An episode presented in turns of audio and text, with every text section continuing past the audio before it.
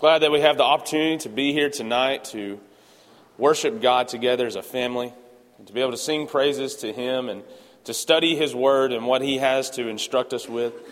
Uh, before we begin our lesson tonight, let's pray together. Lord our God, we come before you tonight with a simple prayer, a simple request that you'll be with each person in this room as each one of us receives your Word that you'll help us to write it on the tablet of our heart, God, and that we'll make the changes necessary in our lives so that we can further your kingdom and that we'll live in accordance with your word and the example that you set forth in your Son. God, protect us and always be with us. We thank you for sending your Son. It's in his name that we pray. Amen. Well, it's one of the most difficult times of the year for me. Uh, maybe some of you sharing the same thing. I have to teach myself to change the 13 to the 14 on all the checks that I write.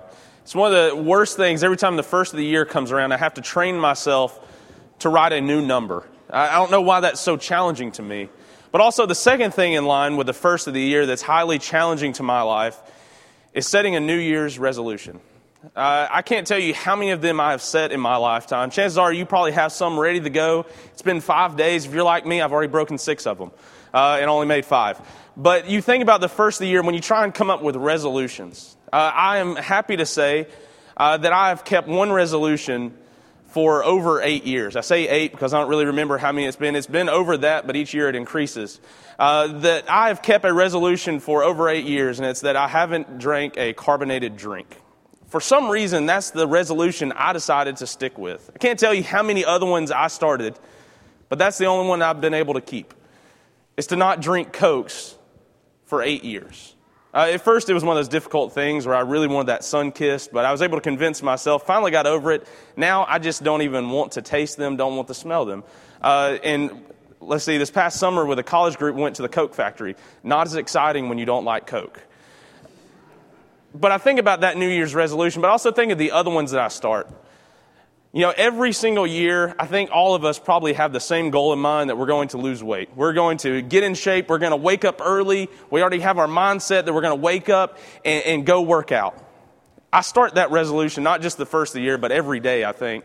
That, you know, I'm like, man, I'm just really going to wake up and I know I'm going to go work out. But somehow I have trained myself within the split second that my alarm goes off to have a full fledged debate of why I should not get out of bed. Every single time I do it, I'm like, man, I know I'm going to wake up today. It's going to be a great morning. I'm going to get up and go run. Alarm goes off, not feeling it. You know what? I think that I can really manage my time better if I sleep in and I can work harder later tonight. And I'll just go later. And then the afternoon comes, that's not going to happen. But think about that how we can train ourselves in a split second to convince ourselves out of almost anything. You think about when we start resolutions, when we decide that we're going to do something, we have all the best intentions until it gets right down to the wire that that time that we know we really need to act on what we said we're going to do. If it was waking up and going to work out, uh, if it was we're going to read our Bible in that night, you, you kind of get down to it and you say, I know that I'm supposed to read my Bible tonight. I've got X number of chapters, but something else just kind of gets in the way. And we have this debate within ourselves of how to get out of it. I, you know, that's the normal thing with the, the first of the year, New Year's resolutions. Sometimes we stick with them. And I know numerous of you, you have found those resolutions you can really stick with. And hopefully it's not something as random as not drinking carbonated drinks. But I think about our lives when it comes to temptation. You think about how many lessons that we have heard, how many scriptures we have implanted within our minds, our hearts, our lives that teach us how we should live.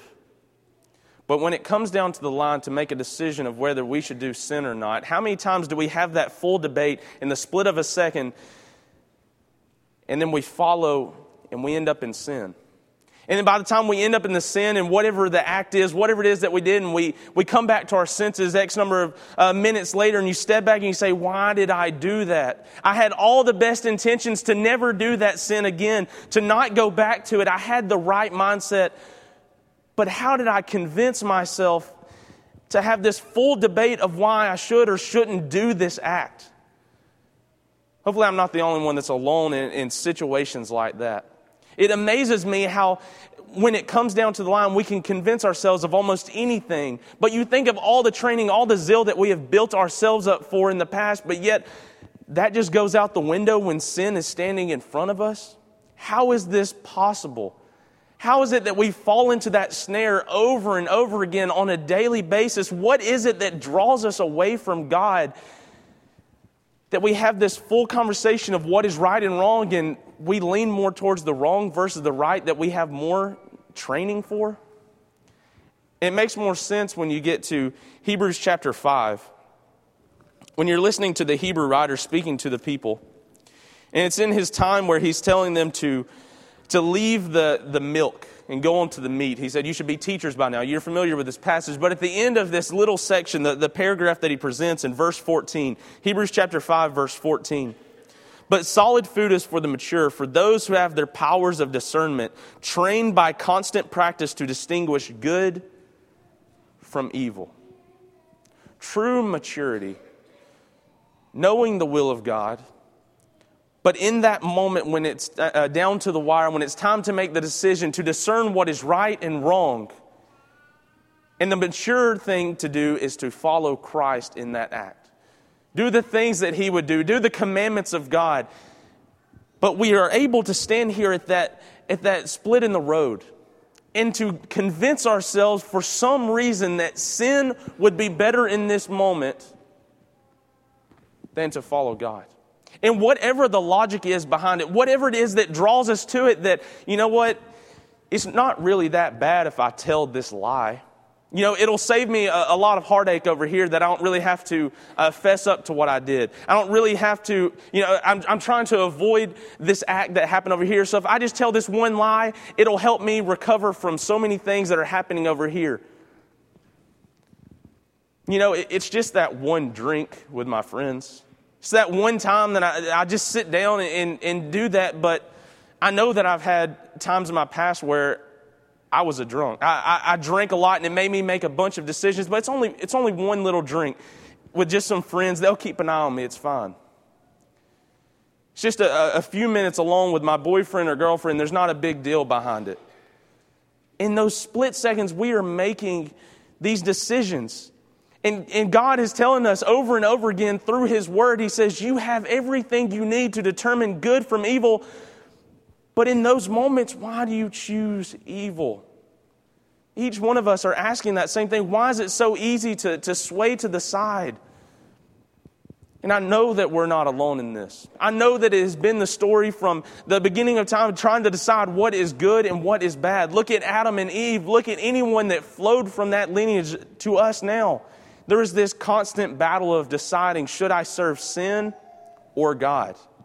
Tonight, I want to show you a few verses, a few thoughts that will uh, hopefully encourage each one of us, some examples in the past that we can look at, uh, some steps that we don't need to take uh, so we don't end up like them. And it comes from 1 Corinthians chapter 10. It's a passage that you find uh, that Paul is writing to the church. Chapter 9 of uh, the, the book of 1 Corinthians is when Paul is speaking to the people and he's going through his credentials of why he could be considered an apostle. Uh, the church at Corinth, as we discussed in our college class this morning, they were a divided people, uh, wanting to search after man, and they were trying to find everything they possibly could to, to have sin in the place. And they would come in and they say, you know, uh, all things are lawful for me. I can do whatever. But Paul says, not all things build up. You know, you think that you can do whatever you want, and he has these people come in. You have apostles and teachers and preachers, ones who have been trained in the word, come and speak into the church, and they're not listening. They push them off to the side, and, and they're looking at Paul, and it seems like they're kind of questioning him and like, who are you to be telling us what to do? So Paul goes through his credentials. He said, This is why I'm an apostle of the Lord. So it's a, good uh, set of passages to go through, starting in verse 1. If you want to know what it is that makes an apostle, some other things in there. But by the time he gets to the end of this passage to us in the chapter, Paul's telling the people, he says, I've become all things to all men that by all means I may save some. You're familiar with this. He, he's speaking to him, he's saying, You know, I've done everything I possibly can to lead somebody to Christ, disciplining myself so that they can see Christ living in me. And it's familiar passage when you pick up in 24. He says, Do you not know that in a race all the runners compete, but only one received the prize. So run that you may obtain it. Every athlete ex- exercises self control in all things. They do it to receive a perishable wreath, but we an imperishable. So I do not run aimlessly. I do not box as one beating the air, but I discipline my body and keep it under control, lest after preaching to others, I myself should be disqualified. He says, I'm trying to rein it all in. I'm trying to figure it out. I'm trying to be the best example, be the best Christian, be the best follower of Christ I possibly can be. And he gets to chapter 10. And sometimes our minds shut off with the, the changing of chapters, and we don't really link them together. But you have to follow the flow of logic that Paul is saying here when he gets to chapter 10 for us. But it's the, it's the same letter for him. I want you to know, brothers. I want you to know. Everyone that has a chance to speak the word of God should have that same kind of mindset of, I want you to know. I want you to really pick up on this, brothers. I want you to understand what the will of the Lord is and what He's telling us. That our fathers were all under the cloud, and all passed through the sea, and all were baptized into Moses in the cloud and in the sea, and all ate the spiritual food, and all drank the same spiritual drink. For they drank from the spiritual rock that followed them, and the rock was Christ. He says, I want you to understand this, brothers. Think of the people of old. Think of what they've done. Think of where they've come from. They had the cloud of God that led them. They had it standing right there in front of them that would shield them from people, that would lead them in the night, that were over them when they made their camp. He said, Understand that. They had it. He said, Understand that they were baptized into sea. The, the sea was opened up and they went through. And when the waters came crashing down on the Egyptians that were following them, they were separated from the, the men that were pursuing them. He says, God delivered them. God took care of them the same way you've been delivered from your sins, the same way that you were baptized in the Christ that separated you from the world. You have God leading you through His Word. Constantly around you, you have His Spirit that is in your hearts, that is in our lives, crying out, Abba, Father. You've been separated from the world. You know this. Listen up, brothers. You know where you came from. You know where they came from. Same boat. Nevertheless, with most of them, God was not pleased. God wasn't pleased with, with his followers. The ones who were separated from the world, the ones who, who left everything, God wasn't pleased with them. What chance do I have? What chance do I have if I'm sitting here? If God wasn't pleased with those people, is he pleased with me?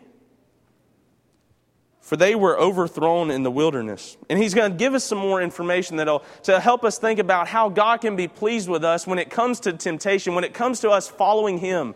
How can we overcome and how can we train our senses to discern good and evil? And in that split second that we make the right decision for God, he says, Look to these examples. Now, these things took place as examples for us that we might not desire evil as they did.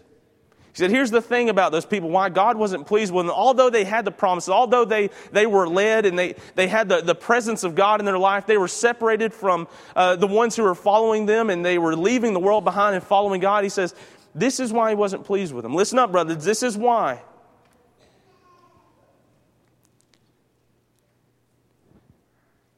He gives them an example. He says that we might not desire evil as they did.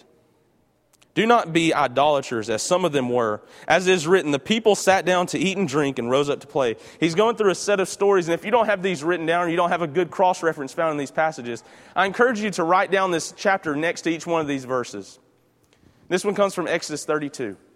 With this one passage here uh, in verse 7, write down Exodus 32 next to it. It's a story that's familiar to us. When Moses goes on top of Mount Sinai to receive the instructions from the Lord, he's been up there for quite some time. Aaron, the priest, uh, the, the priest that is supposed to be set up, he's down there with all the people, and they come up to him and they say, Moses has been gone for quite some time. Why don't we make gods who have led us from, from Egypt? You know, why don't we make a statue that we can really look to? So Aaron tells all the people, Give me all your gold. And he fashions a, golden calf. Why a calf? Can't tell you. I don't know what it was specifically about the calf, but they made one. And they were jumping and they were hollering and they were, they were really enjoying uh, having this idol set before them. They were yelling so loud that it was heard all the way to the top of the mountain because when Moses is told by God, you need to go down to your people, They have angered me. They have done what they should not do. They have turned aside from following my ways and have sought their own passions. You need to go to them because I'm about to destroy them. And Moses has this conversation with him and he says, Please let me go. So he goes down to him, and, and on the way down, it seems like Joshua and the other men were waiting about halfway on the mountain, and they say, I think there's a war in the camp. Uh, they're, they're really causing a disturbance down there. I think we need to get down there quickly. We need to get these people. Moses just on fire, and he goes all the way and he sees what they have done. He speaks to Aaron and he said, What has happened? Why has this gone on? You know that I was up on the mountain. You see the presence of the Lord. You hear the thunder. You have seen him lead us, and you have made a God? You have turned so quickly. You have discerned your senses between right and wrong, and you chose wrong. Why? Moses comes up with some story about having their gold and throwing it in the fire, and out comes a calf, and, and really trying to cover it up. But you see that they failed. Why? Because although they didn't have God standing right there in front of them and they weren't moving, they were just standing, they tried to find something else. And I think about us not going anywhere and just waiting for God to act. Do we lose courage? Uh, do we lose strength and get distracted? We should be on the move, constantly seeking God and having faith in what He is doing is the right thing for us, and we don't know His plan. We can't figure it out, but He has something for us, but we need to be acting with constant faith to follow God no matter what He tells us to do. And He, said, he, he says, I have prepared something for you uh, after death. I have prepared the best thing, a, way, a place that you can go to to be with me for all of eternity. Yet we lose sight of that. And, and we think in, in our time on this earth that we could spend it doing other things that become our God. So Paul is writing to the people here by the inspiration. He says, You look at them. And they started worshiping idols. Then you go to uh, verse 8. We must not indulge in sexual immorality as some of them did, and 23,000 fell in a single day. And right here, you want to write Numbers 25. Numbers chapter 25. The people decide that when they get into the, uh, this area that they are going to go and serve other gods, and, and they find Baal. This God appears over and over again in the Old Testament. Something about this, this pagan worship that people wanted to follow. And they flow to it. And they become one with that idol versus one with God. So he tells them in verse 8 we must not indulge in sexual immorality and become one with something that God does not want us to be one with. He is jealous for each one of us. He is jealous for our relationship and our lives to follow Him. Why would we devote it to anything else in this world? Because it's not God and it doesn't have anything for us, but God has everything for us. Why be convinced that something in this world will give us uh, the things that we need? Why do we think in the, the split second that sexual immorality, that drinking, lying, those are better than God? They're not. You keep going in verse 9. We must not put Christ to the test as some of them did and were destroyed by serpents. Once again, this story comes up, but you see it also in John chapter 3. It's the time when the, uh, the people begin to grumble and they're like, we just don't want to be here right now. We've eaten the same thing over and over again. God, can you do something for us? And He did. He sent serpents among all of the people. And they were all being bitten, and it was uh, described as fiery serpents. Whether actually on fire, it just hurt really bad. They were having these snakes everywhere. And so God tells Moses, He goes, Make a bronze serpent and put it up in the middle of the group, and anyone who looks on it shall be healed. But the people grumbled. And how many times do we grumble with God's plan for us? How many times do we grumble with the way that we think the church should go? That we complain and say, God, is this really all you have for us? Is this really what you want the church to be like? I, I don't see a lot of movement. You know, we just don't have this mass flow of people coming in and out through our, our building. You know, God, what is it? Why, why are these people? And we just grumble. We grumble about God's word. We grumble about one another. We complain. And he says that's not the way it should be. And there's consequences to our decision, things that will separate us. But the same story that you find in John chapter 3, Jesus says, You look to me. When he is lifted up from the earth, he says, You look to me and you'll be delivered. So stop grumbling about things of this world and look to Christ that can deliver us from, from temptation, can deliver us from sin, but can give us a better hope and a promise that we can bank on. And that's in uh, Numbers 21, if I didn't tell you that one, for verse 9. Numbers chapter 21. And then verse 10. Nor grumble as some of them did and were destroyed by the destroyer. And right here you want to put Numbers 14. And this is one of them that really put Israel over the edge. People came up and they said, you know what? We just don't want to follow anymore. Moses, you've led us from a good place. We were over in Egypt. We had uh, things that we could do. We had food that we could really depend on, a place that we could call our home. We want to go back there. We want to go back from where we came from. Can we please? And, and let's get some people together so we can go do it. Moses has this full conversation. The whole chapter in, in Numbers 14 is convincing them don't go. But there's consequences to their decision.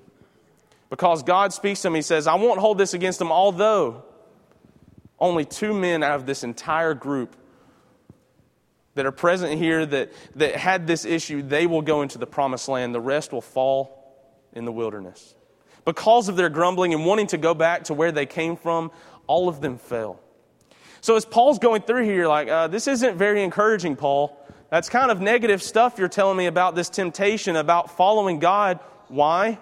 Why are, you, why are you doing this? Why are you giving me these examples? That doesn't encourage me. That, that makes me scared. Now, these things happened to them as an example for them, but they were written down for our instruction so that we don't follow in the same steps. So that we can discern good and evil, so we can know how to make the right decision. We don't fall into the same snare that they did on whom the end of the ages has come. Therefore, let anyone who thinks he stands take heed lest he fall. One of the best steps that you can take to overcoming sin and, and knowing what you need to do is understand that sin is at the door. It is waiting for us. Satan is wanting to tear each one of us away from God. And if you have that made up in your mind, you can be prepared. And you take the, uh, the necessary precautions to put sin away. And you discern your senses. And this is where 13 comes in. And it's one that we quote over and over again, but when you understand the full passage, it has more power behind it. No temptation is overtaking you that is not common to man. You're not alone. This has happened. So look to people who can lead you. God is faithful, and He will not let you be tempted beyond your ability. But with the temptation, He'll also provide the way of escape that you may be able to endure it. There is always a way from sin. Always. There is always an out. There's always a way you can conquer sin. So as you step back and you look at that sin that constantly ensnares you, you're thinking, how am I ever able to overcome it? And you think it's never possible. But it is.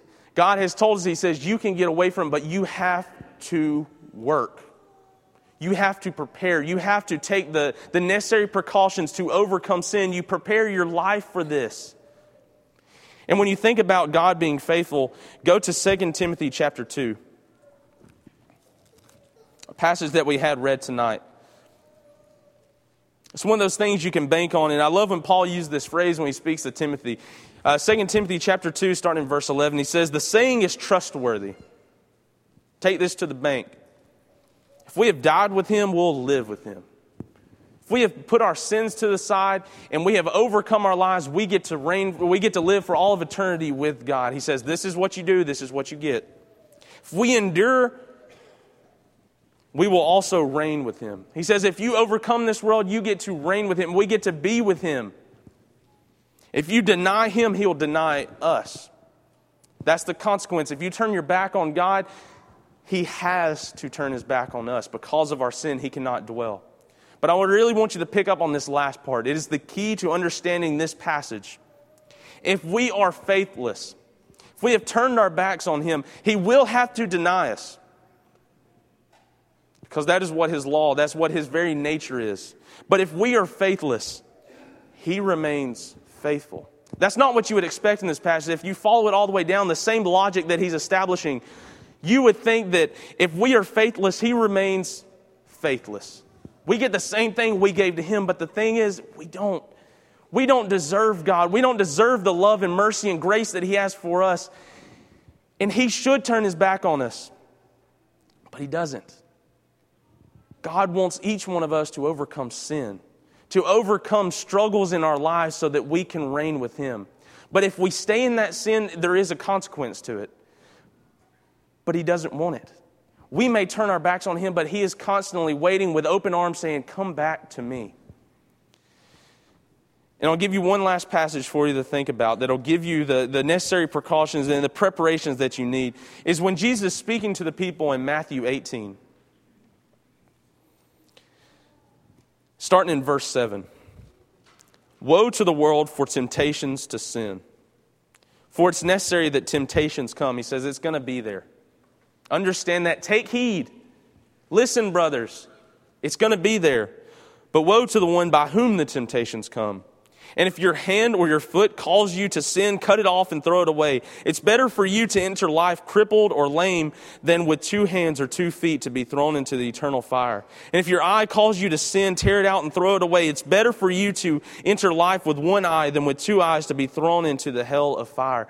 Saying if you want to really be with God, you have to remove this sin and you understand that it's waiting for you. You understand that people have overcome sins and you don't fall in the same way. You don't grumble against God. You don't test Him. Uh, you don't put Him. Uh, you don't put him lower than anything else in this world. You put God first. And you let him guide your steps. And you are willing to remove any aspect of your life that separates you from him. You are faithless, he remains faithful. He's waiting for each one of us.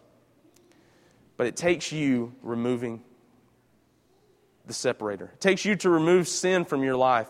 And there are consequences to it, but He is waiting for each one of us. So that if we die, we get to live. If we endure, we get to reign. Keep that in your mind. Take the chance to prepare yourself for sin so that when you're standing at the split in the road, you can decide what is good and what is evil. And your first choice will be to go after God. Train your senses to discern good and evil. Cannot stress it enough. And I encourage you tonight to die to your sins, to die with Christ, be united with Him in the watery grave of baptism, so that when you rise in the newness of life, you have no sin. You get to, to have all the promises waiting for you. Remove sin so you can have that joy that when this world is over, you get to be with Him. But if you allow sin to come in your life, understand this that if we deny Him, He has to deny us because God cannot dwell with sin. You have to remove it. If there's anything that's separating you from God, don't let it be in your life. Let God be in your life. Take the steps, take heed, and God is waiting. If we are faithless, He remains faithful. If there's anything that we can do to help you, come as we stand.